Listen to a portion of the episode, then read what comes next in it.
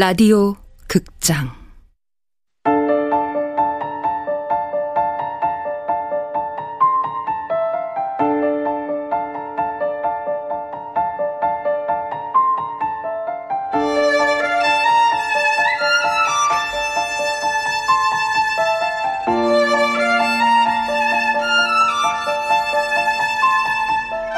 부서진 여름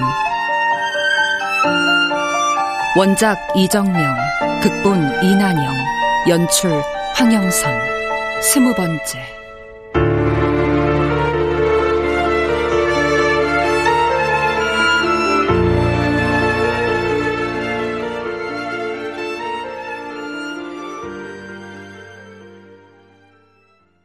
거짓말? 내가 무슨 거짓말을 했다는 거야? 알리바이. 당신 알리바이엔 언니가 빠져 있었어. 그거야, 그게 사실이니까. 그날 밤 난 지수랑 같이 있지 않았어. 아니. 언니가 죽어가던 그 시간, 당신은 형이 아니라 언니랑 댐에 갔어. 댐이라니. 아, 그래. 댐을 가긴 했어. 근데 그건 낮이었어. 지수가 죽던 시간엔 난 작업실에 있었어. 나한테까지 위증하지 마. 멍청했는지 교활했는지는 몰라도 경찰은 당신 말을 그대로 믿었어. 하지만 난 아니야. 제발 말도 안 되는 추측 좀 하지 마. 추측 아니야. 그날 밤 내가 목격했으니까. 아저씨와 언니 그리고 당신.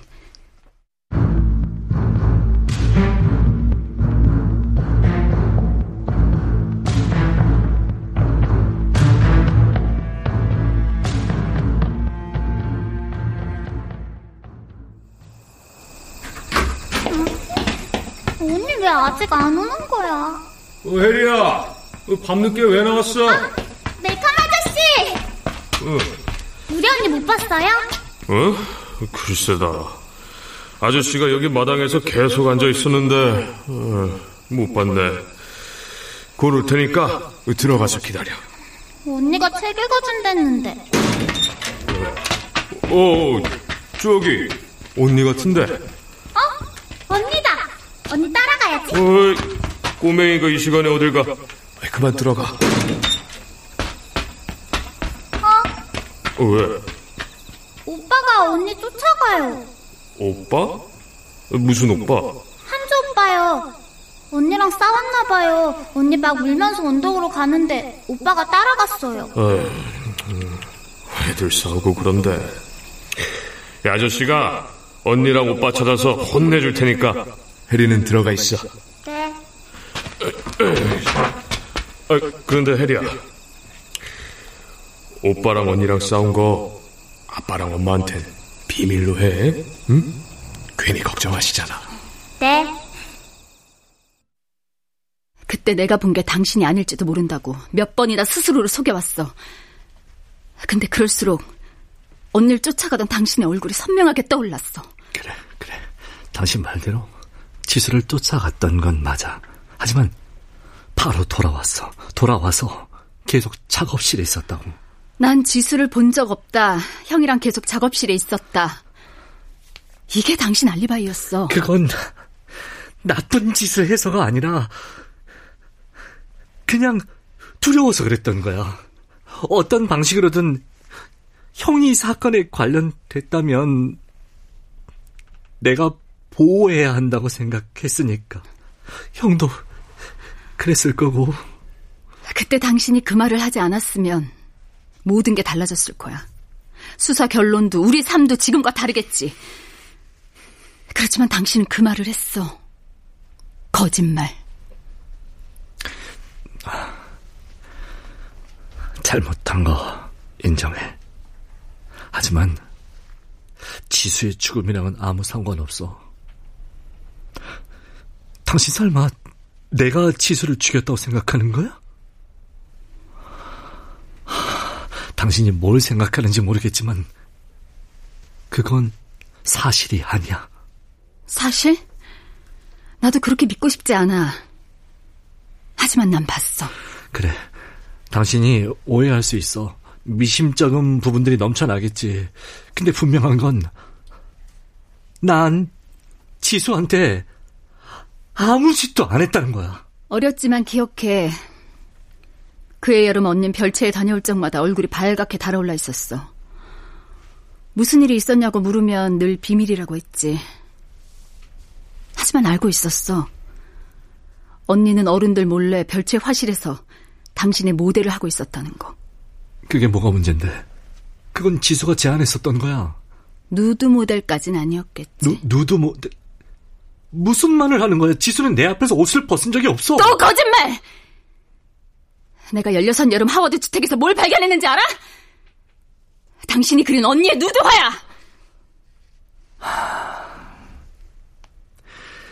그 그림은 내 상상이었어. 어, 떳떳한 일이 아니었다는 건 알아. 하지만 난 그때 보티첼리의 비너스에 빠져 있었어. 그래서 그걸 흉내냈을 뿐이야. 변명치곤 너무 구차하지 않아? 구차해. 구차한데 사실이야. 지수에 대한 사랑은 그냥 그냥 흔하디 흔한 18 사내의 짝사랑이었다고. 누드화는 내 방식대로 그녀를 그리워하는 표현, 표현이었을 뿐이고, 그건 그냥 붙이지 못한 편지 같은 거였어. 아니, 당신은 그 사랑을 빌미로 자의였는지 강제였는지 몰라도 그날 밤 언니한테 끔찍한 짓을 했거나 하려 했어. 아니라니까! 정말 난 정말 아무 짓도 안 했어. 어디서부터 어떻게 말해야 할지 모르겠는데 그날 밤은 그냥 지수랑 다툼이 좀 있었고 그래서 내가 지수를 달리려고 쫓아갔던 것 뿐이야. 당신은 쫓아간 거겠지만 언니는 도망간 거야. 폭력적인 당신으로부터. 폭력적? 난 태어나서 누굴 때려본 적도 없고 물건을 던져서 위협한 적도 없고 욕 한 번 한 적도 없어. 당신은 몰라. 당신이 얼마나 폭력적인지. 기억해? 당신은 내가 거부하는데도 강제로 날 가졌어. 고작 18살의 날. 하워드 주택에서 당신이 날 강제로 앉던 그날. 내가 무슨 생각을 했을 것 같아? 경찰에 신고할까? 그럼 날 남자 집에 드나드는 애라고 저항도 제대로 못한 애라고 욕하겠지. 비난은 피해자라고 피해가지 않으니까. 근데 당신은 사랑이란 이름으로 날 폭행하고는 스스로를 용서했어. 아무런 죄책감도 느끼지 못했다고. 미안. 미안해. 내 잘못 맞아. 하지만 난 당신이 나를 사랑해서 받아줬다고 생각했어. 사랑? 맞아. 나도 그땐 그렇게 미안했어. 근데 아무리 당신을 사랑해도 증오가 마음속에서 떨어지지 않았어. 그래. 괴로웠겠네. 날 의심하면서, 증오하면서 사랑했으니. 그래, 당신이 믿지 않아도 좋아. 내가, 내가 폭력적이었다면, 이기적이었다면, 미안해. 하지만, 당신을 사랑했던 건 사실이야. 나도 당신을 사랑해. 어쩌면 당신을 파괴하려는 게 당신을 떠나기 위해서란 생각이 들어. 그건 당신을 증오해서도 사랑하지 않아서도 아니야. 당신이 내가 아닌 다른 사람을 더 사랑한다는 걸 알았기 때문이지. 누구도, 누구도 너보다 사랑한 적 없어. 오필리오. 그건 너야. 아니, 그건 내가 아니야. 언니지. 상처 입은 몸만 내 거지. 미소 짓고 있는 얼굴은 언니였어. 당신이 사랑하고 당신이 짓밟은 내 언니.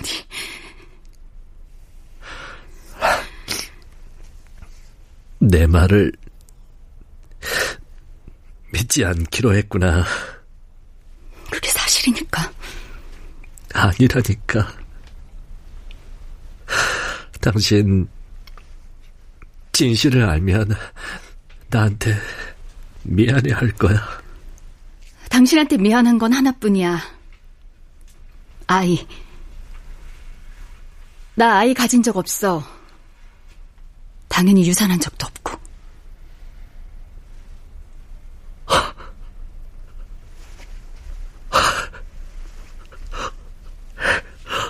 어떻게 그런... 그게 당신이 가장 아파할 복수라고 생각했어.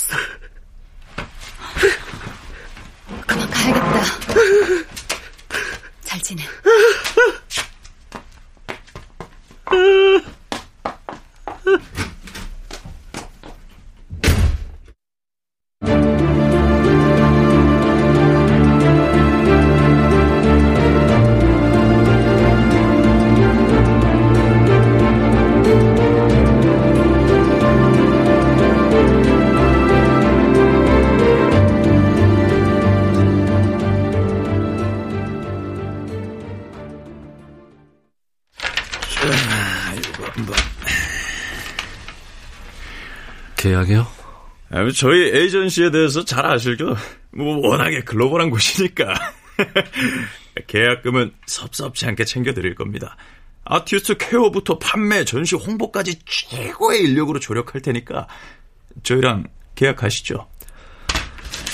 말씀 고마운데 제 상황을 모르시는 것 같네요. 이 작가님께서 지금 여러 가지로 구설수에 시달리는 거 알고 있습니다. 그런데도 나랑 계약을 하겠다는 겁니까? 에헤, 이, 이 현대는 노출의 시대예요.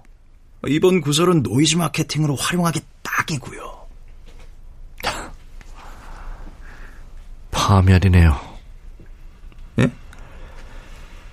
고기가 썩으면 온갖 벌레들이 다 모여든다더니 제가 썩은 고기가 다 됐네요.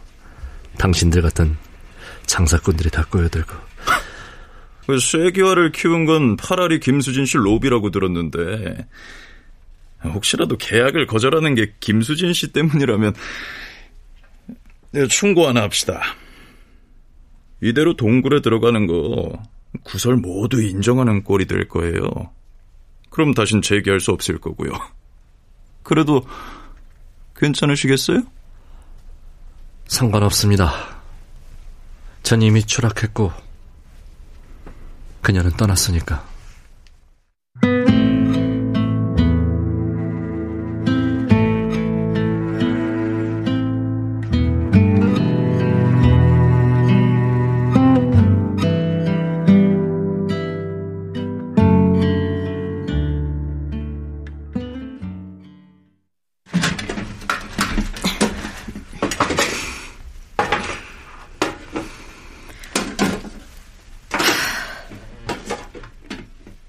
반찬 넣어놨으니까 밥 챙겨 먹어요. 죄송해요. 저 때문에 아, 마음고생 많이 하셨죠. 아니라면 거짓말이죠? 솔직히 지금도 조마조마해요. 어디서 또 아버님 이야기랑 도련님 이야기가 나올까봐. 지금까지 그이랑 살면서 과거는 당신 잘못이 아니다. 그러니 누가 뭐래도 신경 쓰지 마라. 그러고 착한 척 했는데, 그게 얼마나 얄팍한 위로였는지 이번에 알았어요. 그이도 도련님도, 그리고 동서도 참 힘들게 살아왔겠다 싶더라고요. 단비는 괜찮아요. 당분간 홈스쿨링 하려고요. 아무도 뭐라고 하는 사람 없다는데 괜히 제가 걱정돼서요. 죄송해요. 동서는 그 이후로 못 만난 거죠. 네. 솔직히 이해는 가지만 원망스러운 건 어쩔 수가 없네요. 얼마나 한이 됐으면 책을 냈을까 싶다가도 그것 때문에 죄 없이 상처 입을 사람들이 생길 거라는 건 몰랐을까 싶고 하... 결국 다들 자기 상처밖에 생각 안 하는 거겠죠? 나도 그렇고 인간은 원래 이기적인 거니까 죄송해요. 제가 잘 살았으면 이런 일도 없었을 텐데. 난 다 믿지 않아요. 그 책이요. 누가 들으면 그러겠죠. 팔이 안으로 굽어서 그렇다. 그러는데 살아보니 알겠더라고요. 진실은 누가 어떻게 보느냐에 따라 전혀 다른 모습을 하고 있다는 거. 어. 왔냐? 아, 형. 내가 오라고 했어요. 밥도 못 먹고 있을 것 같아서. 어, 잘했어.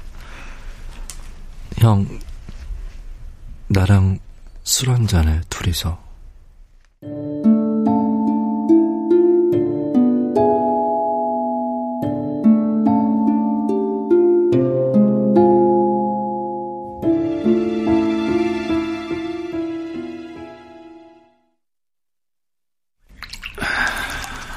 네. 하고 싶은 얘기가 뭐야? 없어, 그런 거. 어, 명예훼손 고소 말이야. 지금쯤 진행해보면 어때? 이혼 소송하고 같이. 이혼? 법정에 가면 가장 치열하고 더럽게 싸우는 게 이혼 사건이야. 사람들도 그걸 알아서 이혼 문제는 중립을 지키게 되는 것 같아. 책하고 이혼을 엮어서 싸우게 되면 충분히 승산이 있을 거야. 이제 와서 그러고 싶지 않아. 그럼 널 어떻게 지킬 건데? 고작 사랑 때문에 모든 걸 잃겠다는 거야? 웃긴 게 뭔 줄 알아? 책이 나오면 분명 추락할 거라 생각했는데 그림값이 더 올랐어. 피카소나 고갱 같은 위대한 화가들이 방탕하게 살아준 덕에 나까지 면죄부가 생겼나 봐. 다행이네. 형수랑 담비한테 미안하게 생각해. 시간이 해결해 줄 거야. 세상 사람들은 평범한 사람들에겐 관심이 없으니까. 살면서 누구나 한 번은 악연을 만나. 그게 재수 씨였다고 생각해. 묻고 싶은 게 있어. 어, 말해. 왜 나한테 거짓말을 하라고 했어? 알리바이 말이야. 그 얘긴 전에도 했잖니. 혹시 모를 의심해서 널 보호하기 위해서라고. 형도 날 범인이라고 생각했어? 아니, 해리가 떠나기 전까진 의심해 본 적이 없어. 아버지가 범인이란 걸. 형은 정말로 아버지가 범인이라 생각해? 이미 25년이나 지난 일이다. 그때를 복귀하고 떠올려 봤자 달라지는 거 없어. 그럴까? 정말 내가 우리가 알고 있는 게 진실일까? 나 이제 그걸 알아보려고 해. 진짜 범인이 누군지.